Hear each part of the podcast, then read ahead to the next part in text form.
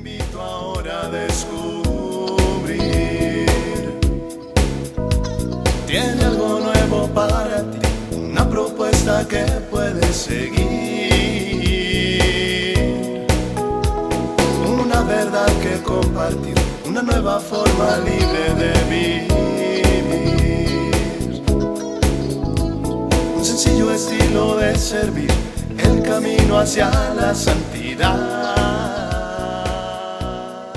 Hola, qué gusto saludarte en otra cápsula de paz y bien. Invocamos al Espíritu Santo pidiéndole nos dé estos momentos de reflexión, de paz, de encuentro con el Señor. Bueno, pues me llegó un audio, un video de un hermano sacerdote que pues, está al cargo de una parroquia en México y pues advierte, ¿no? Sobre todavía el peligro tan latente que está con este virus y pues él como capellán de un hospital y atención a los enfermos de COVID, pues eh, está dando su testimonio de pues el creciente número de víctimas, ¿no?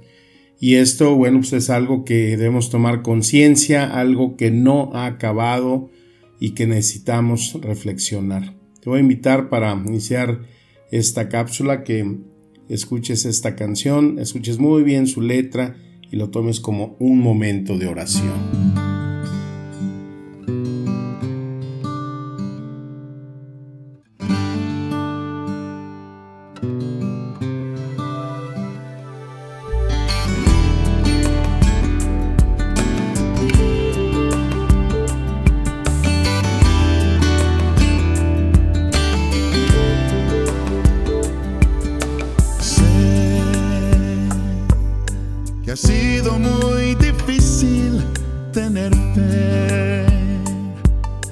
Ha sido muy difícil creer en lo que no ves, pues si ves entonces no sería fe. Sé que ha sido muy difícil amar, que ha sido muy difícil sentir que no amas ya, pues amar no es sentir, sino actuar. Toma mi mano y camina junto a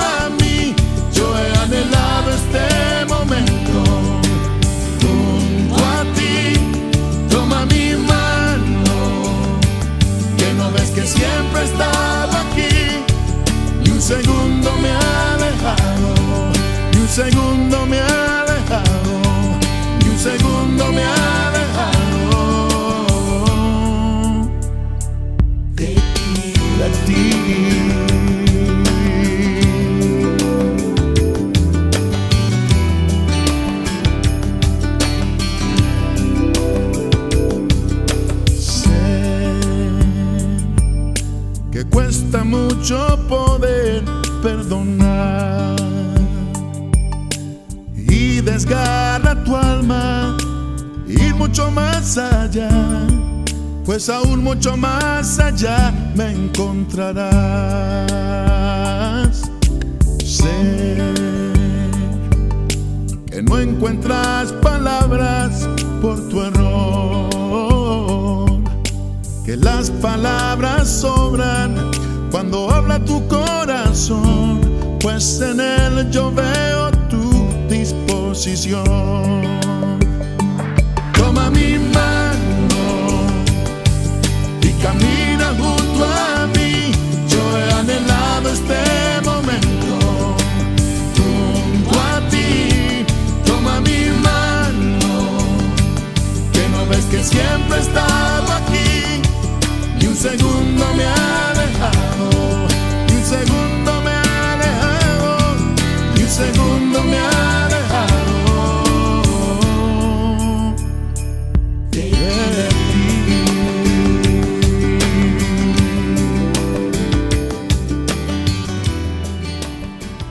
Qué consuelo se siente cuando sabemos que nuestro Dios, nuestro Señor, no se aleja de nosotros y que aunque a veces nosotros pensamos que lo que hacemos no tiene ningún sentido, Él siempre tiene un proyecto, Él siempre tiene algo que pues supera nuestras expectativas, supera nuestros propios alcances humanos, ¿no?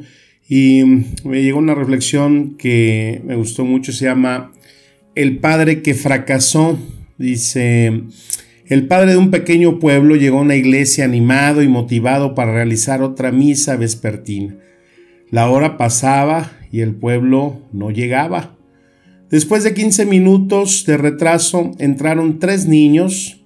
Después de 20 minutos entraron dos jóvenes Así que el sacerdote decidió comenzar la misa con los cinco hermanos. En el transcurso de la misa entró una pareja que se sentó en los últimos bancos de la iglesia. Cuando el sacerdote hacía homilía, entró otro señor medio sucio con una cuerda en la mano. Decepcionado y sin entender por qué la débil participación de los fieles, el sacerdote condujo la misa animada y predicó con dedicación y celo. Cuando volvía a la casa, fue asaltado y golpeado por dos ladrones que llevaron su carpeta donde estaban su Biblia y otras pertenencias de valor.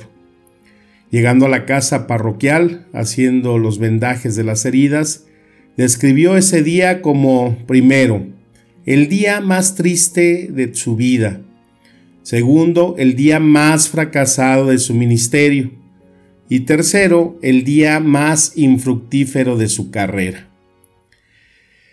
Después de cinco años, el sacerdote decidió compartir esta historia con la iglesia.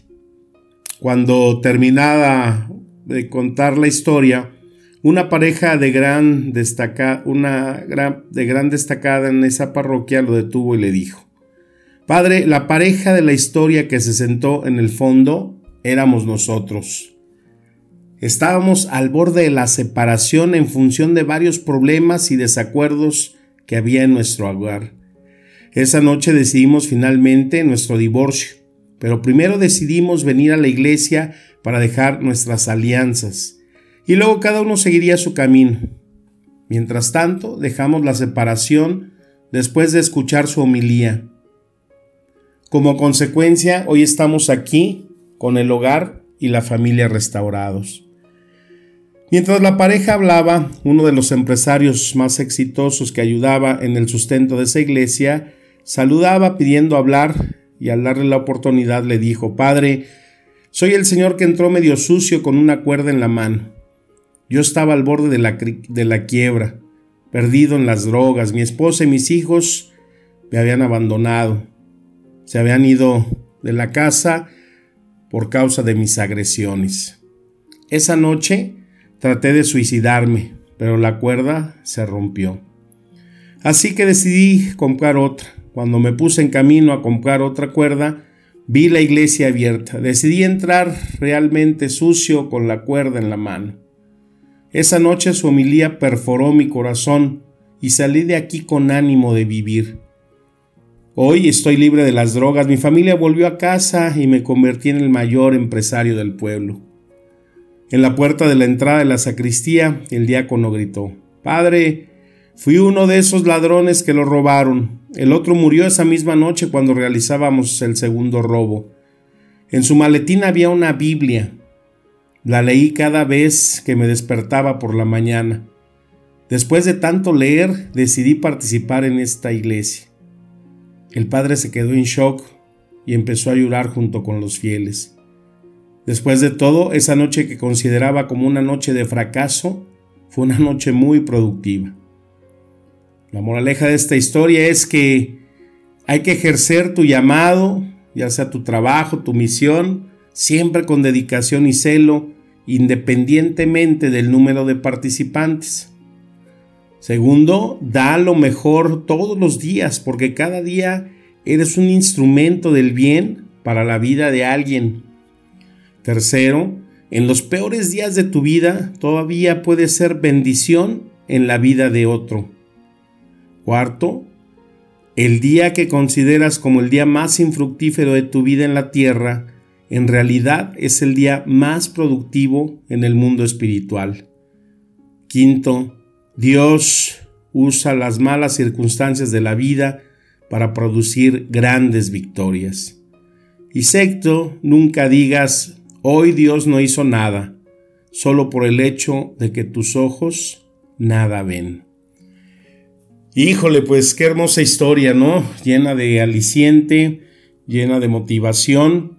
Pues eh, personalmente es esta fuerza y este entusiasmo en el que cada día preparamos una cápsula para ti. Y cada día experimentamos cómo el Espíritu Santo habla y toca el corazón de alguien de los que nos está escuchando. Algunos podrá ser una agradable historia, un momento de reflexión, un momento de conocer más la Biblia, un momento que te puede tocar el corazón y así actúa el Espíritu Santo en cada uno de los renglones que se escriben aquí en cada una de tus cápsulas que son especialmente dedicadas para ti, que son ese encuentro que quiere tener el Espíritu Santo contigo, porque te quiere llevar siempre a esa presencia de Jesús en tu vida. Por favor, cuídate mucho, atiende bien a todas las disposiciones sanitarias. Queremos seguir escribiendo muchas cápsulas muchos momentos de encuentro con el Señor. Porque siempre que estamos en contacto con la palabra, recibimos su espíritu y vida. Como siempre, un fuerte abrazo, mi bendición, un deseo de paz y bien. Amén.